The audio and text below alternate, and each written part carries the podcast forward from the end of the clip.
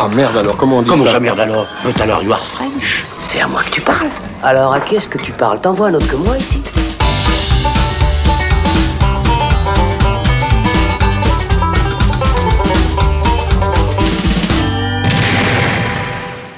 Salut, c'est Thibaut et on se retrouve dans le Shot, la version courte du Saloon, pour parler du film Une sirène à Paris de Mathias Malzieu. Sorti une première fois en France le 11 mars, le film a une exploitation écourtée par le coronavirus et n'a même pas eu le temps de sortir en Suisse. Mais maintenant que les cinémas ont rouvert, Une sirène à Paris revient dans les salles françaises et sortira finalement en Suisse le 1er juillet. C'est donc l'occasion d'en parler et pour ce faire, j'accueille Alexandre Caporal. Salut Alex. Salut Thibaut. Alors on est toujours à distance pour cet épisode, mais on revient pour de bon à nos formats habituels, donc ça déjà, ça fait plaisir. Le retour du shot, Ben magnifique. oui, ça, ça nous avait manqué quand même. Ouais, c'est clair. Et moi, il y a un autre truc qui me fait plaisir dans cet épisode, c'est que ce shot consacré à une sirène à Paris, c'est aussi l'occasion de parler du groupe de rock français Dionysos, qui est euh, le groupe de mon adolescence. Et, Ah, carrément. Ben oui, carrément, donc ça rappelle Avec les. Killers, hein, il me semble, hein, Thibaut. Oui, évidemment, tu me connais bien. Et Dionysos, dont, le, dont Mathias Malzieu, le réalisateur du film, est le chanteur, le compositeur et en bref le leader. Et donc Malzieu, à la base, c'est d'abord un musicien, mais qui a toujours été euh, motivé par l'envie de raconter des histoires et de développer un univers fantastique et poétique, très influencé par Tim Burton notamment. Et tout ça, mais il l'a d'abord fait à travers les chansons du groupe et ensuite en écrivant des, des livres qui étaient toujours connectés aux albums de Dionysos. Donc on a eu un, un espèce d'univers transmédia qui s'est peu à peu développé euh, autour du groupe. C'était assez intéressant. Et il s'est finalement euh, mis au cinéma en 2014 en adaptant son propre roman euh, La mécanique du cœur sous forme de film d'animation. Et je crois que tu avais plutôt apprécié ce, ce premier film, Alex. Oui, bah c'est vrai que j'étais assez euh, surpris en bien à l'époque euh, où je l'avais découvert, en, en 2014, à sa sortie, euh, ce film-là, parce que moi, contrairement à toi, j'ai jamais été spécialement fan euh, de Dionysos, euh, ni de Mathias Malzieu, mais c'est vraiment un personnage que j'ai toujours respecté, on va dire, dans, dans, dans la chanson et dans le rock français, notamment pour ce que tu évoques, c'est-à-dire cet amour, en fait, pour la poésie, l'imaginaire, et puis pour l'image et la mise en scène. Et la mise en scène de son groupe, l'écriture aussi poétique et imaginaire et fantastique avec ses romans. Donc j'ai toujours eu un profond respect en fait pour ce gars-là. Et, quand j'ai découvert ce film, qu'il avait co-réalisé justement avec euh, Stéphane Berla, qui lui était du coup spécialisé dans l'animation, avait réalisé quelques courts-métrages et quelques clips, euh, eh bien euh, je voyais prendre vie un film, comme tu dis, très inspiré par l'univers burtonien, euh, par euh, cette, euh, cet aspect stop motion aussi, et par l'univers du burlesque, euh, du cirque, euh, de l'imaginaire et, du fantastique aussi. Et je trouvais que c'était un film, euh, là déjà, très poétique dans sa manière d'approcher la romance en fait. Et, je trouve que c'est quelque chose qui est, très fort chez Malzieu et dans son univers et qu'on retrouve pleinement dans Une sirène à Paris. C'est cette manière hyper touchante et assez naïve en fait finalement d'approcher la romance et de l'angler sous euh, l'aspect fantastique. Qui travaille beaucoup sur des, des images poétiques pour illustrer justement des sentiments et notamment euh, le sentiment amoureux. Absolument, absolument. Et là-dessus, je trouvais le film euh, très réussi, et notamment dans sa manière aussi de mêler euh, l'aspect un peu plus comédie musicale avec euh, les chansons, bien sûr, de Dionysos, qui s'inscrivaient parfaitement dans le film. Et c'est ce qu'on retrouve aussi dans Une sirène à Paris, c'est que c'est un tout, en fait. C'est ce que tu disais en préambule, c'est-à-dire que c'est un, chanteur, leader d'un groupe, qui imagine tout l'univers visuel autour, qui écrit un bouquin, qui écrit un album, et finalement, cet album est pensé pour ce, ce côté euh, transmédia, multimédia si on veut, avec euh, un album, un livre, un film, et tout se recoupe et donne un univers très cohérent. Et ça, je trouve que c'est vraiment hyper, euh, hyper louable et très réjouissant en fait euh, d'avoir d'avoir un auteur en fait qui s'affirme comme ça. Et, je, suis, je suis très réjoui de, de, de cette sirène à Paris, euh, euh, de, de voir cette proposition-là dans le cinéma français, et d'autant plus pour la réouverture des salles, en fait, euh, d'aller se plonger sur grand écran dans un univers fantastique qu'on a vraiment trop peu l'habitude de voir euh, dans le cinéma français et dans le cinéma tout court. Et rien que pour ça, euh, j'avais envie de défendre en fait euh, ce film euh, et vous dire de, de, de foncer, aller le voir, rien que pour ça. Ben alors justement, entrant dans, dans le vif du sujet, et parlons, plongeons, comme tu dis, dans, dans une sirène à Paris, qui propose, pour, pour ra- rappeler un peu le pitch, un- un- une histoire qu'on pourrait situer un peu entre le splash de Ron Howard et la forme de l'eau de, de Guillermo del Toro. Je sais pas ce que tu tu penses de, de cette définition. Absolument. Et puis d'ailleurs, c'est vrai qu'on pense tout de suite à la forme de l'eau euh, de, Del Toro, notamment avec cette magnifique affiche euh, d'une sirène à Paris qui rappelle en fait l'affiche aussi de, de la forme de l'eau. Et puis cet aspect aussi euh, relation amoureuse impossible entre un humain, donc une femme dans la forme de l'eau, et là un homme dans, dans une sirène à Paris avec un monstre, si on veut, issu d'un univers fantastique. Oui, parce que ça, raconte euh, plus précisément en fait la romance entre justement un, crooner, euh, Gaspard euh, Snow, et, et, une sirène qui trouve échouée au bord de la Seine et qui va, qui va recueillir et dont il va s'occuper. Et là, directement, euh, c'est vrai que le, pitch est tout simple et, tout l'enjeu, en fait, ça va être euh, justement cette, cette, relation amoureuse et puis la dangerosité aussi que représente euh, cette sirène. parce que dès le début, et, et ça, je trouve que c'est une, que c'est une très très belle réussite euh, sur sur l'enjeu qui est posé, c'est-à-dire que la sirène euh, qui va être recueillie par ce Gaspard euh, va tuer malgré elle, puisque c'est son rôle finalement de, de chanter, d'envoûter, d'hypnotiser les hommes pour ensuite les tuer, va tuer en fait physiquement un homme.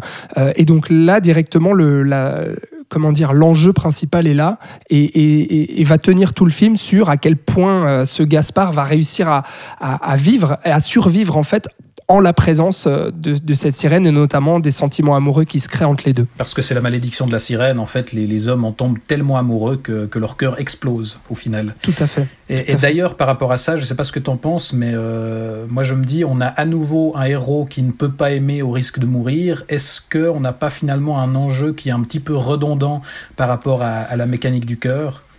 C'est alors c'est vrai, c'est vrai effectivement que qu'on retrouve totalement ça. Après, la redondance, non, parce que euh, moi, ce que j'aime euh, dans, ce film, c'est aussi de voir Malzieu s'affirmer en tant que réalisateur, en sortant aussi de, de, l'univers de l'animation, pour proposer son univers fantastique ancré euh, dans le réel et avec le live action. Et d'ailleurs, Malzieu, il est, il est, tout seul à la réalisation. Cette fois-ci, il est plus avec Stéphane Berla comme sur Jack et la mécanique du cœur. il, a, il accompagné par contre au scénario par Stéphane Landowski. Tout à fait. Avec qui il adapte son roman, mais c'est vrai que c'est son sa première euh, sa première expérience seule à la barre de, de la réalisation. Et, moi, ça me fait, ça me fait plaisir justement de, de, de, voir qu'il y a plein d'idées, il y a ça fourmille d'idées visuelles. On a la plongée dans un Paris fantasmé avec ce côté burlesque qu'on retrouve dans, notamment dans l'univers du cabaret, euh, qui se situe aussi, joue beaucoup avec la réalité d'aujourd'hui, le contemporain et euh, les années folles un peu fantasmées sur cette péniche notamment avec ce bar euh, du Flower Burger, euh, ces danseuses à froufrou, euh, euh, ce chanteur crooner un peu raté, et puis les appartements colorés aussi l'appartement de Gaspard est un peu burlesque aussi avec euh, cette baignoire euh, remplie de, euh, enfin entourée de canards en plastique, où dans laquelle il va mettre la sirène justement pour remplir la baignoire d'eau, puis faire survivre la sirène qui d'ailleurs est blessée. C'est pour ça qu'il la, recueille. donc là-dedans, il y a pas, il y a pas mal de belles choses. On a, un univers qui rappelle un peu Amélie Poulain et, le visuel de, Jean-Pierre Genet dans, cet aspect assez un peu nostalgique qui, qui joue un petit peu avec un, un, héritage français un peu fantasmé. Ouais. Et puis l'univers de Boris Vian et de, Michel Gondry, bien sûr, parce qu'on pense à cet univers de L'écume des jours ou de Eternal Sunshine of the Spotless Minds, et puis bah, Del Toro ou Burton, comme on les a déjà évoqués. Donc, même si Malzieu euh, n'est pas encore un réalisateur totalement affirmé, et puis qui pioche un peu ici et là plein d'influences qui va mélanger, euh, bah, je trouve que ce sont déjà des très bonnes influences. franchement, voilà. Euh, et puis, ça propose quelque chose qu'on voit qu'on voit trop peu. Donc euh, là-dessus, j'étais assez séduit, et puis notamment dans tout l'aspect poétique du film, qui, reste justement une, ode à l'imaginaire, au fantastique, à la poésie et à l'artisanat aussi, euh, parce que notamment dans la mise en scène, il y, a, de très belles choses au niveau des décors. On pense notamment à une scène où Gaspard va faire une surprise à sa dulcinée, à sa sirène, euh, et lui montrer en fait des décors un peu théâtraux qu'il a cachés chez lui, et ça donne, ça donne lieu à une, à une scène assez magnifique, où bien il y a cette scène de, baiser euh, dans l'eau, euh, qui est magnifique aussi, avec ce plan large où lui, on le voit nager vers les bas-fonds pour la rejoindre, avec lui d'un côté cette lumière jaune de son côté euh, qui rappelle le réalisme. Un banc de poissons. Exactement, et puis la lumière bleue qui émane de l'océan du côté de la sirène. Donc il y a de très belles choses esthétiques comme ça qui moi, qui moi m'ont beaucoup plu. c'est vrai qu'on retrouve son goût, comme tu dis, pour le, bricolage et le trucage à l'ancienne. Enfin voilà, dans, son précédent film, il citait littéralement Méliès.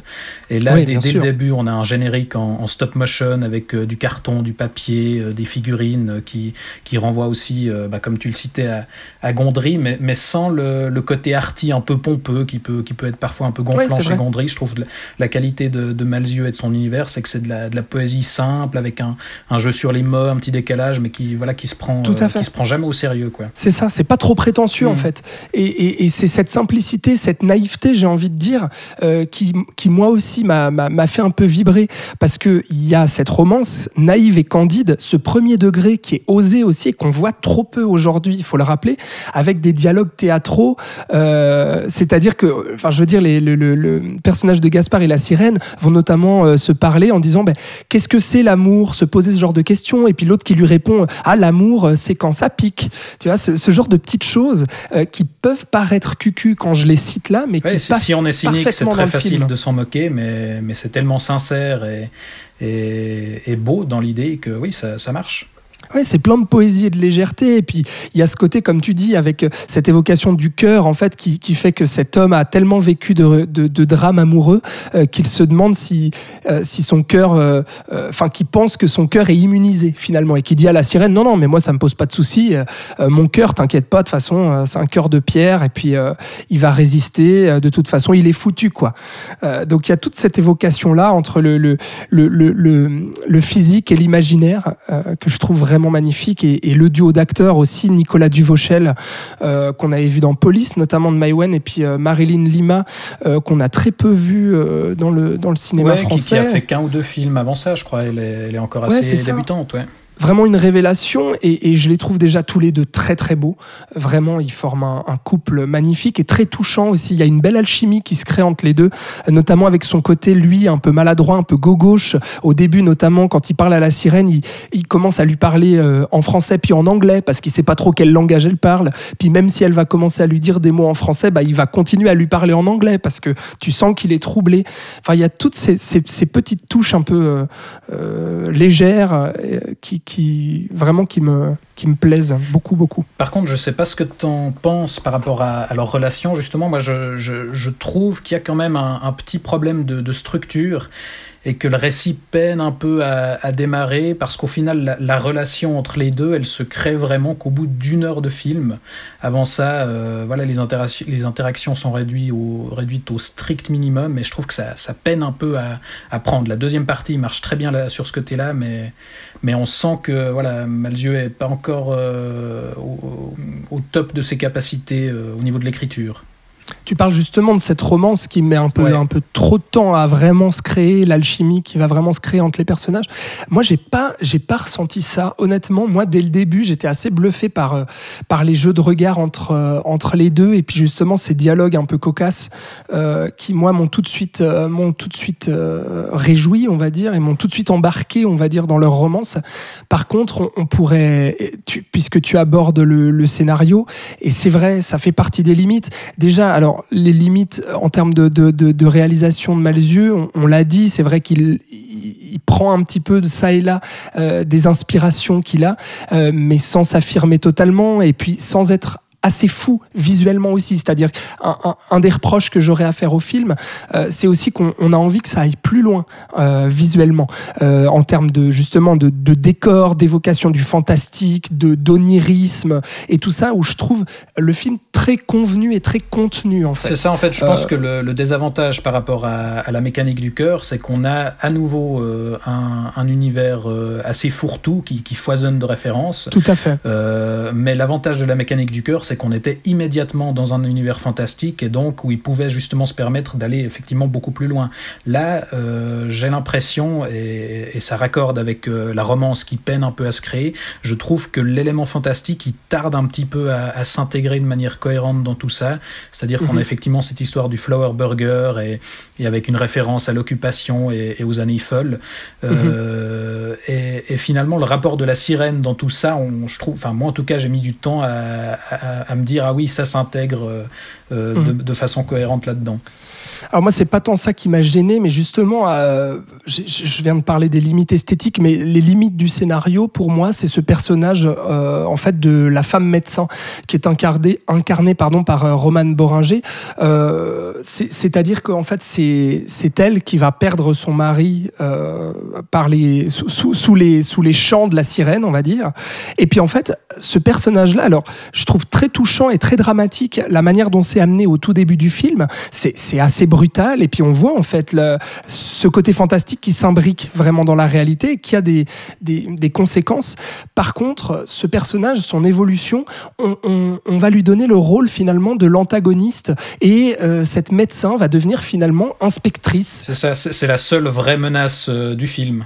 C'est ça, et, c'est une menace que je trouve totalement artificielle, euh, parce que finalement, on, on va, on, on va la laisser pas mal de côté, puis ensuite l'utiliser quand on a besoin d'avoir un peu des moments de tension, euh, mais sans trop comprendre en fait réellement ses motivations et sans justifier aussi ses actions. C'est-à-dire qu'on a, on a vraiment l'impression d'avoir une flic en face de nous, alors que c'est juste une médecin. Quand je dis flic, c'est-à-dire qu'elle va, elle va s'introduire dans l'appartement de Gaspard à un moment donné. Enfin, il y a plein de choses comme ça qui qui marchent pas, et notamment aussi la conclusion finale de ce personnage euh, que là aussi je trouve un peu euh, un peu artificiel, un, peu, facile un peu facile, quoi, euh, ce retournement.